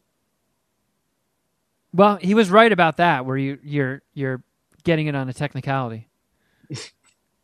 He is gonna argue about it being a Halloween movie. Oh, yeah, you could dress up as a mummy for Halloween. Yeah, yeah. Uh, Not the world's best Shuddy impression, but a for effort. God damn it! It keeps fucking closing on me. Son of a bitch. uh, uh. All right, love you guys. Jeff, is I, he uh, accurate? I've seen maybe 15, 20 minutes of Hocus Pocus in my life, and it went probably as all of you guys assumed, which is me calling it gay and leaving. What I actually think it was like my little cousins who put it on. I'm not watching any fucking butt middler. I don't know. That's uh, honestly big country. That's slightly offensive. I don't know what would make you think I would like that fucking movie. I, I have no idea how that would be attached to me, but whatever. Do you have a favorite Uh, Halloween movie? I mean, my favorite scary movie, Scream. Is that that's not a Halloween movie though, right? No, like, that is there a. Halloween Yeah, movie? that, that would count. It's a Okay, slasher. uh, all right, fair enough. Because me and my brothers were having this conversation about like, is there a difference between Halloween movies and and horror movies? I don't think so. Right. Okay. Fair enough. By the way, how Uh, is how are the discussions with House Clark going on the Christmas movie bracket? Well, Cheech's first draft included Die Hard. And we're like, ah, Mm-hmm. well, this doesn't this isn't going to work. so I had to kind of explain that to him again. Uh, we got the first eight teams down, so the first the first ones and two seeds, but it got a little it got it became a struggle after that, and we realized that we have to watch more movies or revisit movies. Melvin put something on my radar uh, via Twitter old school Puminati, old school Puminati. Shout out to Melvin. Um, saying just friends. He's like, you should consider just friends as a Christmas movie. Do you remember that movie? Do you know what I'm talking about? Yes. That Ryan Reynolds is, and Amy Smart, right? and Ryan Reynolds is in a fat suit for some of it. And Anna Faris Yeah, is his girlfriend when he gets hot. Eh, but Amy Smart is the girl he was in love with in high school when he was in the friend zone as a fat kid. See, I thought you, that's mostly correct, but I thought he were Anna Faris was like a pop star that was like trying to fuck him, but he was like a music manager that was like that was his client, and she always like wanted to hook up with him, and he no, didn't I'm pretty I- sure they were together. Okay, 'Cause She like freaks out over Amy, at Amy Smart. it's been a minute since I've seen that movie, but I'm confident in saying that it kicks ass. yeah. I remember that Right movie. when he being- said that, it kind of like made me buckle. I was like, "Well, wait a second, maybe my list isn't." It could it could use a little. uh it does take place on Christmas, right? Because he he like flies home for Christmas, or or their their Yes. private jet gets diverted to just happens to land in his city. Something, along something those like lines. that. Yeah. something gets them in there around Christmas. I, I believe Melvin's correct on that one. Okay, Um, do you guys qualify that as a Christmas movie? That's what I'm saying. I got to rewatch it to to consider it. All right, I'm consulting with Letterbox D. Just And I, friends. I, I rewatched Scrooge last night. Screw. Ow. Don't you fucking dare say anything blasphemous, you piece of fucking shit. I don't know. It's not going to be a high seed. I'll tell you that. I, I didn't think it was that good. When's the last time you watched it? You know what? Last year. How could you do this on the anniversary of my dad's death? Play well, the alternate a- title on Letterbox D. Wow. you know what? Was your dad a big Bill Murray fan? Yeah, my Who dad. isn't right. My dad brought me to meet Bill Murray when I was a little kid. Talk about a super dad move. Holy shit. Yeah. How did he? This is Was 19 that was through his mafia connections? This is late 80s Bill Murray we're talking here. So yeah, that was the height of the that- that- mafia. Yep, your question's answered, Jeff. It's all the info you need. Bill Murray owed your dad a favor, huh? Wow, Fair I just pulled up Just Friends on on Letterbox D. You're Does- looking at the alternate titles. No. How do you look at the alternate titles? Well, I'm on the website, so that's Oh. probably. And one of the alternate titles is Wild Xmas. Oh, okay, I can see those now. Yeah. Um, I'm alarmed. The average rating is 2.7. It's not streaming anywhere, and the only person I follow that has it rated is Dominic, who gave it a 3.5. Uh, just friends? Yeah. I don't know, Huh. Dominic. Uh, why his rating isn't showing up? But Yeah, I, on have seen it. I had it on DV on a burned DVD for the longest time. Yeah, I guess since an alternate title is Wild Xmas, while visiting his hometown during Christmas, a man comes face to face with his old high school crush, whom he was best friends with, a woman whose rejection of him turned him into a ferocious womanizer. I don't know. I think I have to give it a revisit to really decide if it's a Christmas movie. I, I, think don't I'm know. It feels pretty Christmassy. If, if one of the if one of the subtitles or alternate titles is Wild Christmas, Yeah, I'm leaning that way. And it's rated four and a half on four and a half stars on Amazon and a 6.2 on IMDb. Why are people hating? I remember this movie being funny as shit. yeah, I remember watching it several times over the course of a month.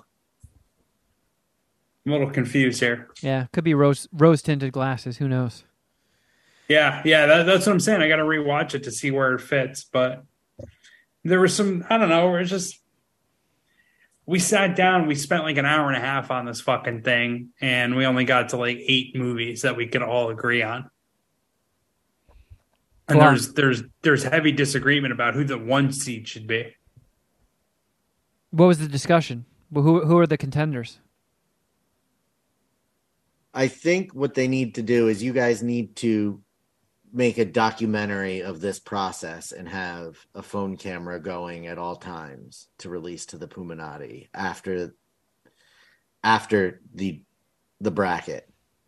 Uh, Shuddy, that is a strong idea that I will consider, and I will I will email you back about that later. That's a strong no. idea, though. It's a strong idea. That's what I said. Um, the the the the, the one seeds I think are going to be Home Alone, Christmas Vacation, Christmas Story, and Bad Santa. And I, am strongly in the Bad Santa camp. My personal opinion is Bad Santa is the best Christmas movie ever, but my opinion is not the only one that matters here. And ultimately, it really only makes up like one sixth of the opinions that we're going to hear on this subject because me and my brothers are like kind of a you know we're a team and then you two and then a third have to vote on it so i think personally bad santa's the best christmas movie ever so i gotta get i, I Yeah, say argued that- it for they say the one fuck- seat They say the fuck word a whole bunch in that movie. That means it's awesome. when's the fuck you when's the last time you've seen that movie kevin It's been a few years. gotta get carl to watch it i want to hear her thoughts on it D- do you disagree where where, where are you how many bad santa dicks would you suck Off the top of my head, without a recent rewatch in mind, I would say it's a four dicker.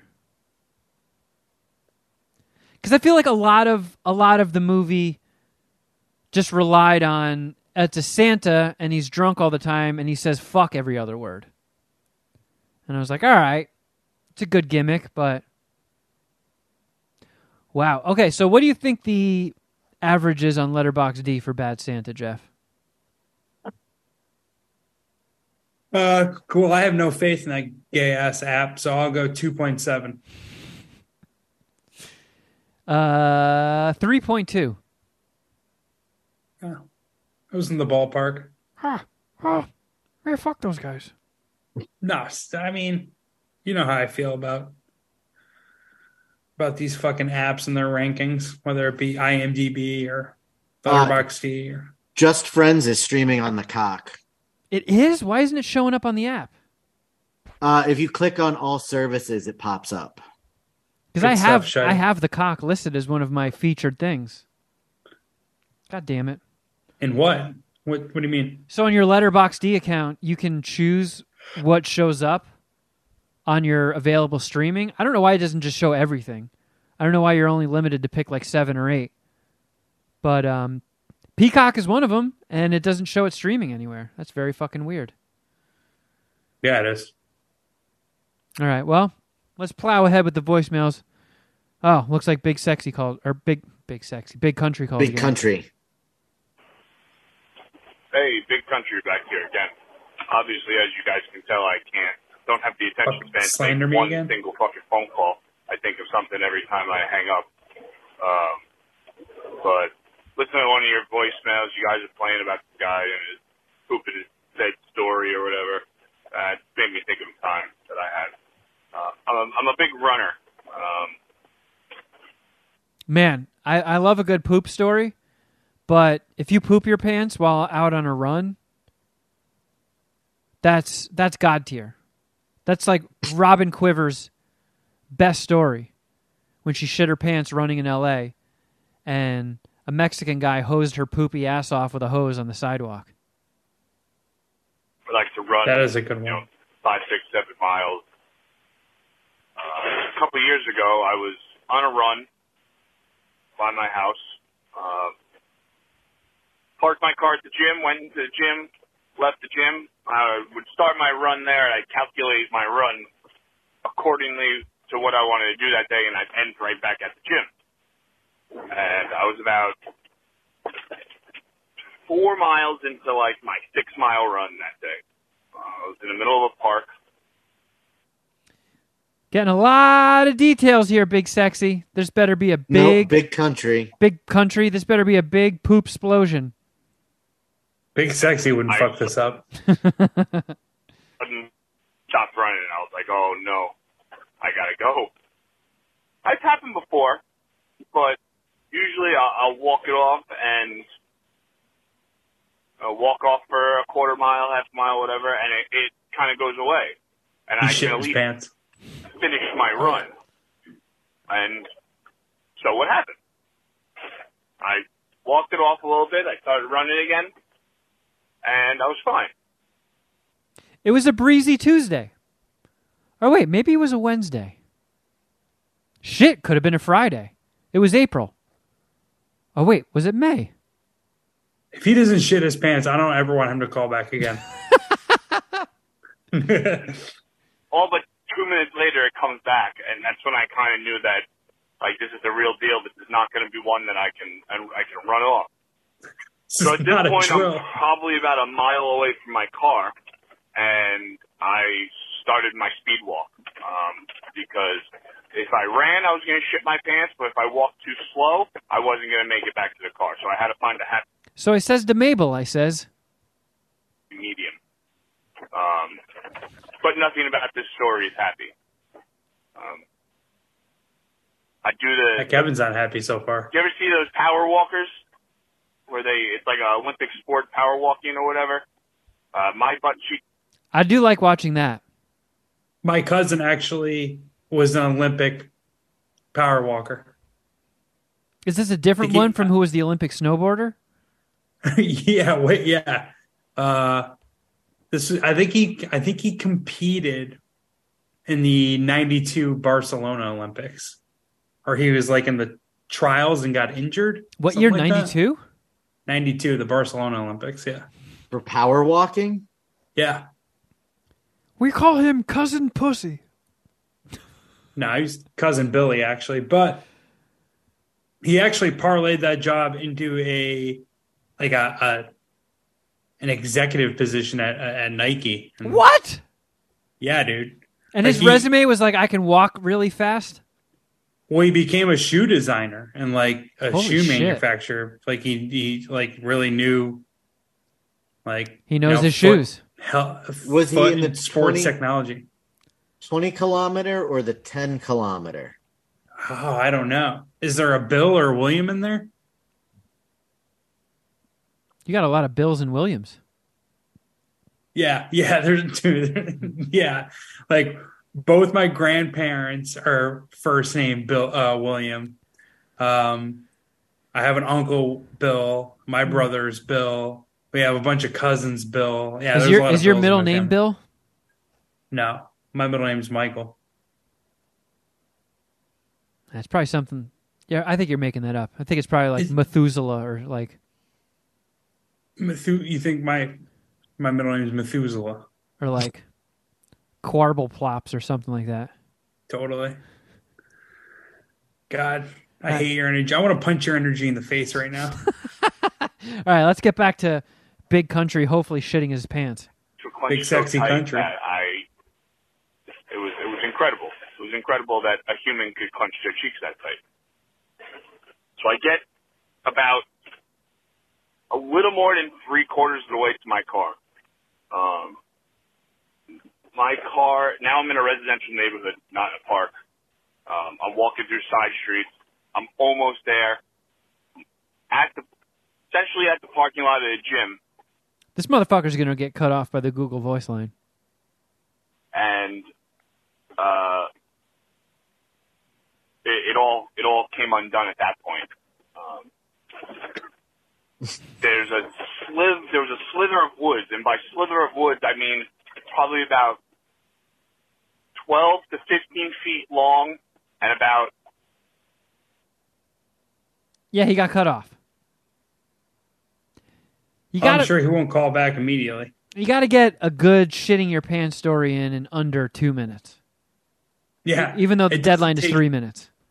It doesn't take three minutes to shit your pants, man. I know it happened faster than that. it's like mushroom experience. Like the time goes a lot slower Yeah. when you're shitting your pants. But it all it all happened inside of like probably a minute and a half, dude. All right. Here's here's the next part of the saga.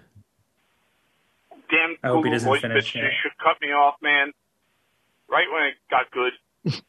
I think I was at the patch of woods. How big it was? It was like 15 feet long. and I, I shit you not, probably about four feet deep. Like there's not much cover. It's across the street from a house. Actually, a bunch of houses. And uh, in order to get to the back of the gym parking lot, you got to cut through that patch of woods. And uh, I uh, I went to town. There happened to be a fallen tree. I, I used it as a little squatty potty. Sat down. Now, if you guys remember, I'm seven feet tall, so this very not Probably got gigantic turds. Have you guys ever pooped in the woods? Yeah. I had a Yes. kind of a similar situation as him. I pooped in the woods once, but I was playing basketball with my brother and I had a shit and it was it was effectively diarrhea and I could not I couldn't hold it in like cuz I, I I drove to the basketball court. So that's how old I was actually. I couldn't hold it in long enough to drive home and I was just You it diarrhea was either shit my pants or shit in that woods. Like those were literally my two options. So I went and I shit in the woods, and I used a few leaves to wipe it off. And Yeah, because shitting in your pants is never an option. right, I feel like every time you shit in the woods, I feel like most people, if they're being honest, especially people that like are perhaps our age and grew up in an area where you have the woods, have pooped in them. And it's never a clean wipe. You never like you never take a shit and have a fresh ass like sometimes it happens on the toilet. It's always the one where it's almost like the consistency of ragu and you have to wipe with fucking leaves and the leaves don't do anything and no matter how many times you wipe there's still poo on them and then it gets on your fingers. Now you have poo ragu on your fingers. Pooping in the woods is the fucking worst thing. I almost would rather shit my pants. I'm like all right i'm just kicking this can down the road. I'm going to deal with these horrors in 20 minutes when i'm home. I actually agree. I after that experience, I I, I thought to myself like I should have just shit my pants. That'd have probably been better. Oh, then I just there were fucking ants on this leaf yeah, I just just throw my underpants and shorts out and that's that and I'll never think about it again. But I I don't know. I guess shitting your pants on a basketball court. I probably would I probably would have always thought about that. So maybe that's that logic doesn't hold up, but honestly, it honestly was one of the worst experiences in my life. That I believe it. yeah. I guess like non-injury related, non like I don't know, relationship breakup stuff. Like that's it, it really sucked shitting in the woods. It really sucked. And I'm not a camper or anything, so I don't. So I'm not. I'm not good with the outdoors. All right, well, let's see if Big Country can wrap this up concisely in the next 60 seconds. Damn it, it fucking closed. Let's uh if he doesn't, his next up maybe we should push his next his uh next voicemail to the, The following finale to episode. next episode. Yeah. Yeah. Like it to be continued. hope nobody saw me. To this day, I don't know. Um, and it came out uh, the first. It came out like a phantom poopy, which is what I call it, where you know one done, one wipe, and you're done. And I was like, okay, this is gonna That can't be the case. That never happens. Your ass knows. It transforms your poop into ragu. Impossible to wipe. be good. And then it continued, and it was not a phantom poopy. There we go. Um, and I'm still now a quarter of a mile away from my car, and I had no wiping utensils, uh, except I took a big oak leaf.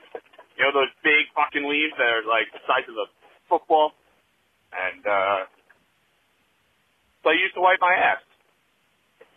Told my girlfriend, now wife, that story. And I'm very surprised that she didn't leave me because I pooped. It's like one of those situations where if you pee next to a schoolyard, you should be counted as a sex offender or whatever. I pooped across the street from the house in a patch of woods next to a gym that had a playground where there's a kids camp. So, all right, guys. It's an Keep up emergency. I don't I don't consider Big Country a sex offender because he pooped where he did. What would the law say? That he's a sex offender. Well, we're not. Actually, I'm not gonna. Yeah, I'm not gonna. I'm not gonna fight that one. Yeah, I'm not trying to tee up or anything, Jeff. Yeah, I'm, I'm good here. All right, let's sneak one more in, and then we'll take our leave. Hey guys, it's Pyro. I'm um, listening to an old episode, and Jeff asked the Puma and I need to weigh in, like the Tool fans that have cats. Well, I have two dogs and no cats, and you know what? I think I'd even go harder than Shuddy. Tool fucking sucks. Like Jesus Christ. Like Shuddy said, like it's fucking smell your own farts, blow yourself harder bullshit. Like Finally. I love metal. Like I've seen Dethklok in concert twice. I've been Death to like. Mayhem Fest. I love metal, rock, shit like that. But Tool, they can fuck off. Anywho, have a good one. Man, shout out to the Dethklok reference. I mean, that doesn't disprove what I'm saying. Just because he has, if he had cats, and he would have liked Tool, maybe. right? I think that's kind of. Yeah, I don't know. I think most dudes who have cats like Tool. I Yeah. don't have a cat. I guess I kind of break that mold. But you know, the, the point was made. and Shuddy, you have zero cats. Zero cats. However, there has been a stray cat that likes to hang out on the front porch these days, and the dogs are not happy about it, and the cat get the cat gives zero fucks. Well, Yeah, we have a cat that hangs out on my porch, comes up to my porch every now and then. When I'm back walking, little mom it'll just fucking run away, and it's like, wait, you little shit, what are you doing up here? Like yesterday, Kick that fucking cat. dog the boy Parker and Miles were going nuts up front. I'm like, what the fuck is going on? And the cat's just sitting on the front porch, and the dogs are snarling and barking and Yeah, that cat knew what it was doing. Yeah, cat gave zero fucks. I opened the door to make sure it was still alive because it didn't move at all. Uh, and it immediately scurried away as soon as I went out on the front porch. All right, everybody. Thank you guys for listening. If you need more MSPH in your life, please join the legions over at patreon.com slash mad scientist party hour. Tons and tons of excellent, excellent content being cranked out nonstop on our Patreon. And I feel like the fact that we are about to hit year number five and the numbers just keep growing speaks volumes to how sweet it is behind that epic paywall. I guess it's not that epic. It's pretty get- fucking epic. You get Don't what I'm saying. The it. content is epic. The paywall, pretty easy to w- wiggle your way through. You can get past that. But yeah, check it out. Patreon.com slash Mad Scientist Party Hour. Uh, I apologize to everybody. It's been a fucking weird day for me. It's been a rough patch. Um, I thought I'd be able to power through, but I feel like this wasn't my strongest performance ever. You always Hey. say that, and you've always have done more than enough. Yeah, dude, you're battling through some real, uh, real, some real shit. I fucking tanked it because I noticed one of my articles didn't get published, and I almost threw a mini shit fit. And I was just like, wait a minute, Kevin's dealing with a lot more right now. Maybe I shouldn't overreact. But I, I sat fuck? here, I made a bunch of shitty looks on my face. I was very angry for like a good half an hour there. What the fuck happened to my expose on Hunter Biden's laptop? Oh, God damn you. it. You know how many like stats I infuse into my fucking sports writing? I spent hours on this shit and just I forgot to check one box on one of the million internal programs we have and it just didn't get published. I was like, oh, cool. Fuck me. Fuck me. Waste of, waste of time. So it looks like I did nothing. I have nothing on record. I'm doing it again. I'm sorry. I I I, I didn't have a good performance either, Kevin. And you were fucking phenomenal today. Don't put yourself down. Don't do that. You know what, Jeff? I don't care for you patronizing me. I feel like the Puma is very forgiving. They know everybody has off days. We'll fucking get them next week. Got them last week too. Yeah. Don't and Puminati, don't make fun of Big Country for his off day on the voicemails. all right. We're all all right. Just because Big Country probably ruined this episode and ruined everyone's week. All right. Don't take it out on him. Sorry. Sorry.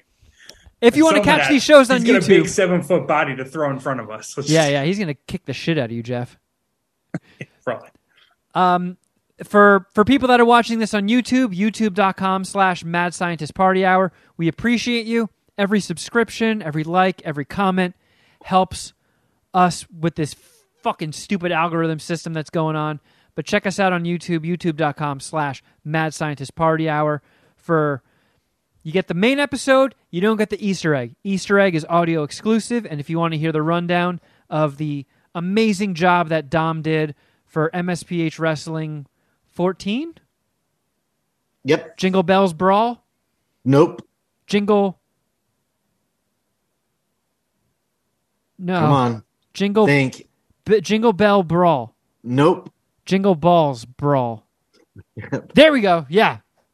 Um, all the results and all that stuff is gonna is in the Easter egg. So if you're listening to the audio podcast, catch it after the end theme. Um, you can also follow us on Instagram. I'm at Kevin Kraft At Shuddy Boy. At Jeff for Records. and at MSPH Podcast. Jeff, where can people check out your sports betting podcast? Uh, it's Outkick Bets with Jeff Clark. Easy to find, easy to remember. So check that out. Doing pretty well in the NFL after. Actually, I've been struggling mostly in the NBA, but I've been killing it in the NFL uh, recently. Uh, having a, had a great November, great start to the December. So hopefully I can finish this season strong and make you guys some money. So check it out. Outkick Bets with Jeff Clark. Do it up. And we will catch you next time. But until next time, something.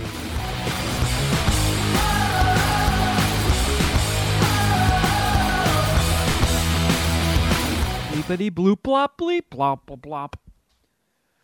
Oh. Oh. Oh. Man. All right, all right, all right. Here we go.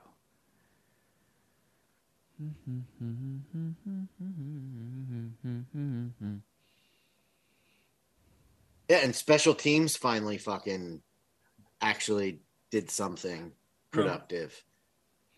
What's up, you noodle ploppers? Not much, you dingle sucker.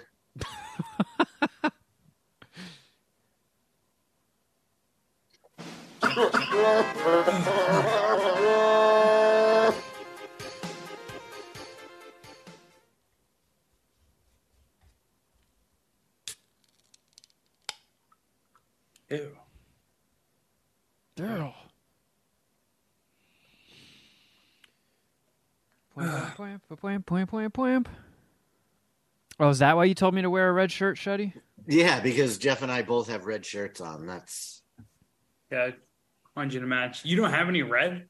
No, I, I try to avoid red and green.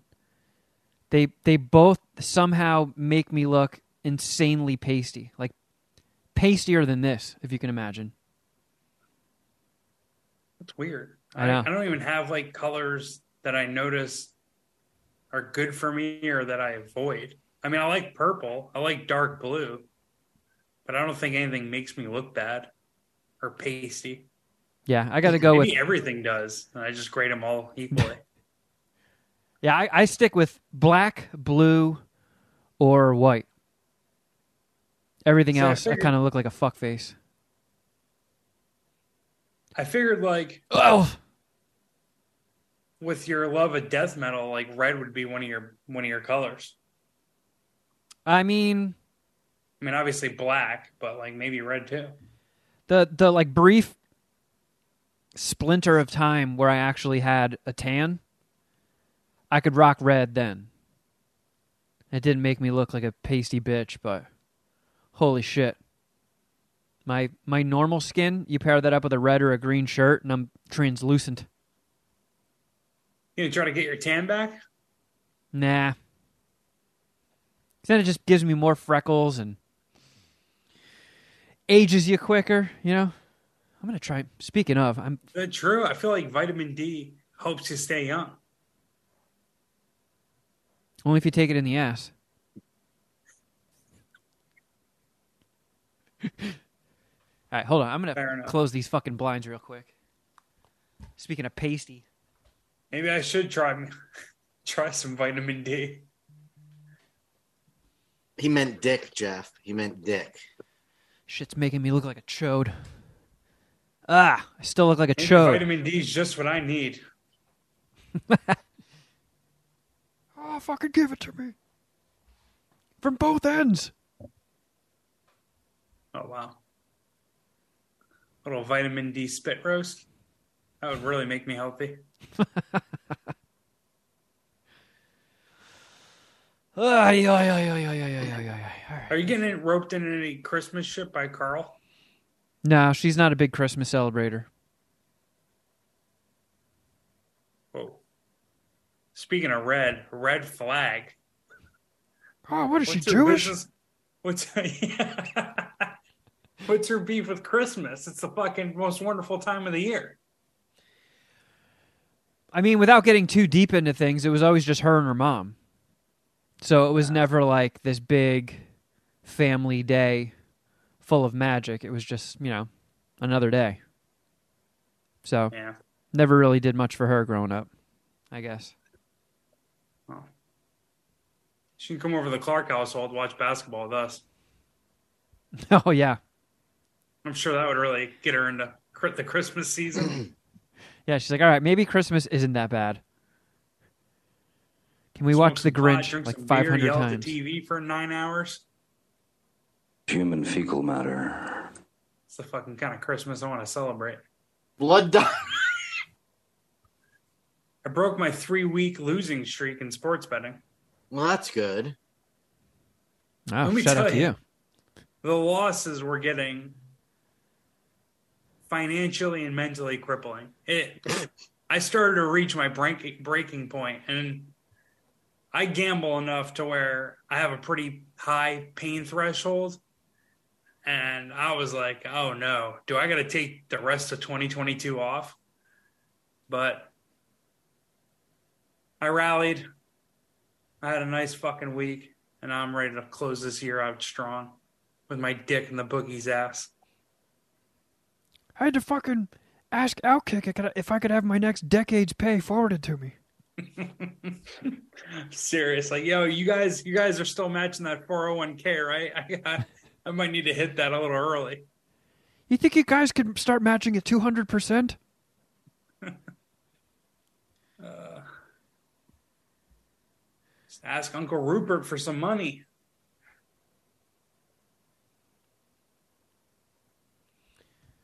Man, I think I've taken like 14 poopies today. Yeah, I had a big poop weekend myself. Ate pretty ate pretty poorly, which I mean, I guess that's par for the course. Nothing nothing that out of the ordinary.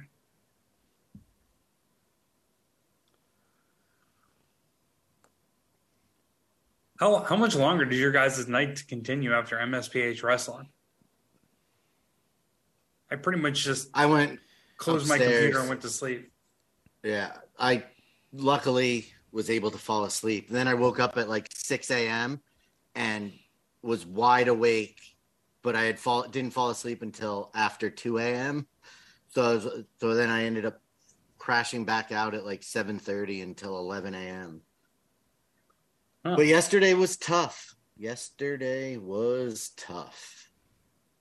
Oh, I believe it. I uh Well, yeah, cuz I mean, it ended what, around like 8:30ish or 9? So midnight for him. Yeah. So, uh, I had about 4 beers. I didn't go too hard. Yeah. Shuddy Shuddy had a milestone performance at MSPH wrestling and fucking whooped my ass too. Yeah. Definitely on some PEDs. I'm calling it a quit. I want I want him piss tested after that that match. Let me tell you. Well, while we're in the Easter egg, we can just go over the results real quick. Nah. I don't care. I'm over MSPH wrestling. They fucked me long enough. Yeah, well, uh, the abridged version for people who didn't watch. First match was a first blood match for the MSPH Hardcore TV Championship. Blaine Voorhees won, uh, retaining his champion title against the missionary DeWitt. DeWitt. Uh, eight man battle royale with Fonzo versus Throbby Lawler versus Guy in a Buffalo versus Thunderwolf versus Dom versus Twisted Texan versus Seek versus Alex. and Alex Wilson won it all. Strong performance from Sir Alex Wilson. Uh, the fatal four way match for the MSPH Women's World Championship was Feline Mob versus Gen T versus Lil Mama versus Chelsea, aka the Gypsy and Chelsea retained her uh, MSPH Women's World Championship. Man, she just came in like a fucking tornado in MSPH wrestling. Yeah, I think it's all wins for her. Yeah. Um, then we had a fatal four-way steel cage match for the MSPH Canadian Championship with not a single Canadian in sight. Is that correct? Uh I think there was one, right? Canada Goose I- versus Bonesy versus Bucci's versus Arts. Bonesy and Bucci's are both Canadian. Yeah, Oh, yeah. they what are are? you talking about? Okay. I, th- I think I thought the that was the only- setup for it. That was like the big joke. There's no Canadians in it. no. The joke. the was big that joke there was is only that- one non-Canadian, and And he had the belt. He was the Canadian champion. Yeah, and he kept it. Arts. Arts. Arts from Palm Springs, California, retains the MSPH Canadian Championship. Go figure. probably the best Canadian any of us know. Um, the elimination cham- chamber match: Jean Pierre Frenchy versus Big Sexy versus Chief Brody versus Happy Smokes versus T Bone versus Spat, and the winner, Chief fucking Brody. Oh Jesus Christ! Number He was can- in rare form on that Zoom call we had, he sure was. just screaming his fucking lungs out at everybody. Um. Oh my God! And then the tag team elimination match for the MSPH Women's Tag Team, pooping Kathy and Carl versus the Disciples of Darkness. Who were they again? Uh, Was it Curvy Beer Girl? CBG and Red Rage. Who? CBG and Red Rage. Gotcha. And uh, I don't know how she's feeling about it because she has no idea that it happened, and I'm never going to tell her. Pooping Kathy and Carl fucking won. Uh, so that'll be our little secret, okay? Why are you not telling her? She's a champion. Well, wait, that was for a belt, right? Yeah. Yeah. Um, she's not a huge fan of MSPH wrestling, and if she knew she got paired up with Poop and Kathy, she'd be very bummed out. All right. She's not a big fan of poop stuff, despite dating me for almost two years. Carl, you little Grinch. You little shit Grinch. Um, where does that leave us? Oh, the six man ladder insanity match. Down Undertaker versus Ginger and Juice versus Boognish versus Bill Jackson Jr. versus O Pete versus Fat Dog Collar. And eking out a win, motherfucking O Pete. Shout out to you. Then the traditional tag team match for the MSPH Tag Team Championships Shuddy Boy and the Dragon Jeff Clark versus the delivery drivers. And you guys just eating a big bag of shit in front of the entire Puminati and losing to the delivery drivers. On purpose. Yeah, Yeah, Shuddy sure. took a dive. I took a fucking dive. I didn't want to be paired up with him, and I was not going to be responsible for putting another belt on that bitch's waist. All right. How much did they pay you to take your that dive? Like a fucking scoundrel. And then I beat you like a dog. Yeah, you did. That's fair. But but spoiler, he was gonna get to that. Yeah.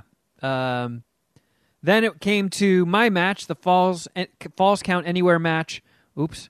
Uh, for the MSPH Inter- Intercontinental Championship, Kevin Spears Kraft, Dom made made my Britney Spears variant. I like how I, I got a Britney Spears costume from my infamous Instagram video, but I still have facial hair in it.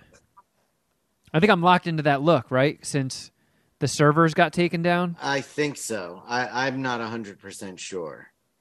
But I, I, I got a, I got a rare fucking win, whooping Magnum PI Deep Voice Mike's ass, which does not happen often, as we all know.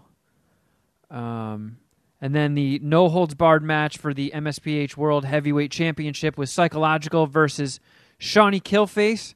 Shawnee Killface, or no, Shawnee Razorface, excuse me.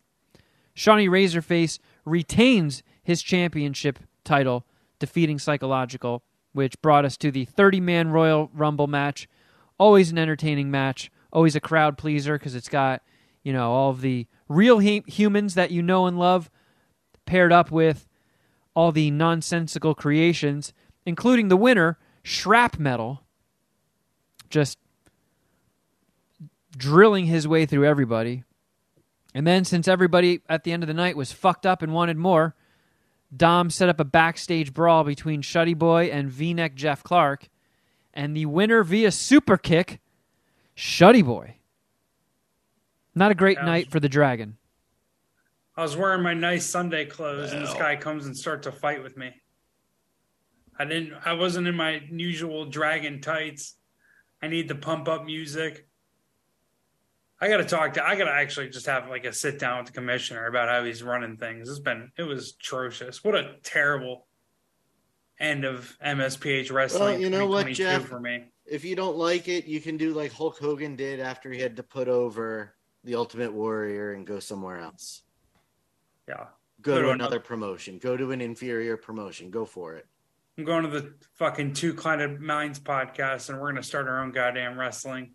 And then in a few League. years, MSPH wrestling will absorb you back into into the fold, and you'll be past your prime, and you won't be able to do anything about it.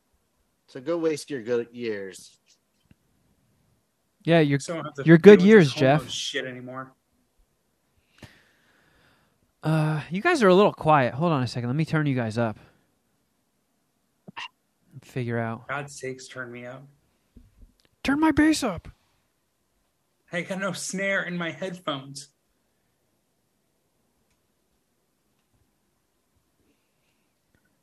It'd be helpful if you guys also conversed Oh, you want us to talk while you're trying to adjust our levels? Hey, If you wouldn't mind, if you wouldn't mind. big signing for Philadelphia Phillies today, uh, Shuddy. Trea Turner. Shortstop. Yeah, he can play. He does these cool little slides. I, you know, base the amount of money that um uh baseball players make is absurd and that baseball teams have to spend. Like how are they fucking profitable? I mean, a lot of money in concessions, these regional TV deals. Like it's it's and it's the only sport for like three or four months. Like they actually do really well with like in-game attendance, even though like every game isn't sold out. All right. Looks like you guys are boosted, sounding good, looking good, you motherfuckers. Nice. How cool is this fucking shirt? I love it. That's pretty sick. I think bitch ass Paul had the same shirt though, but his was black, not red. Paul has good taste. Maybe we should stop calling him bitch ass. Nah, that's not going to happen, sir. that is not going to happen. 11 what trillion? 11 what trillion? 11 what trillion?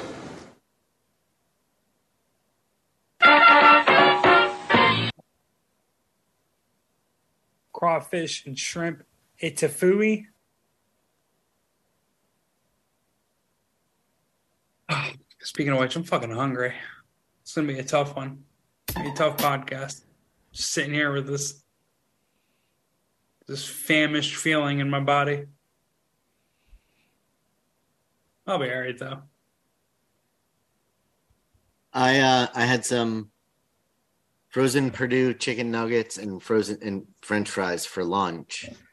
Uh, I have a. For some reason, I decided that after we record, I'm actually going to cook dinner: What are you making? chicken, rice, and broccoli. So the chicken's thawing on the counter. Damn. I put the How do you chicken cutlet between for my yourself? ass cheeks to warm it up. Uh, I almost, literally, almost never do it. Sucks, right? I hate cooking. Me too. Not the cooking part that I have a problem with. I fucking love cooking. It's the cleaning up that I have a problem with. I hate it. I don't know. I think cooking is for bitches. That's just because you can't do it. That's true. I I put together a little chicken dinner every week for me and Cheech. I, you know, some additional Patreon content should be me and Kevin on a Zoom call in the kitchen and me making something and talking Kevin through it. Yeah, so it should. somebody who barely knows what he's doing, trying to teach someone who doesn't know what he's doing. And is also Uh, incredibly stupid to boot on top of it.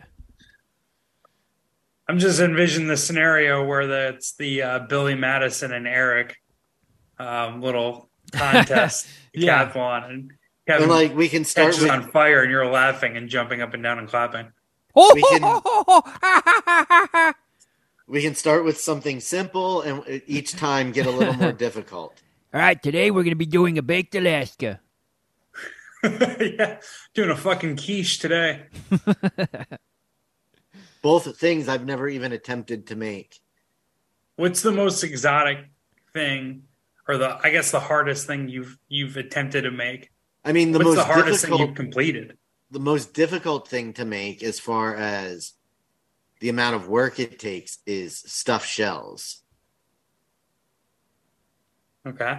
Um I mean, like I said, I'm I'm not I don't get too too fancy. I know what I can cook and I stick I stay in my lane.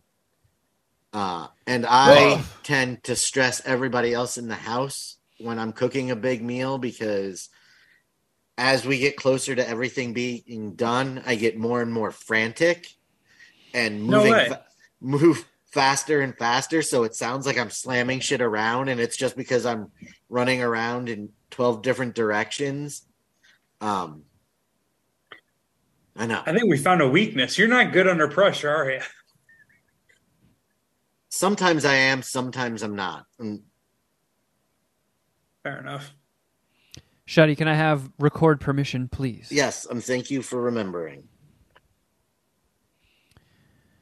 That's my role as the super smart guy. Oh, I just almost clicked remove, not allow to record to local files. Recording in progress. Woo! All right, we got uh, a 20 minute Easter egg. Banked. Ready to roll when you guys are. I'm ready to roll. From Los Angeles, California, we are the Mad Scientist Party Hour.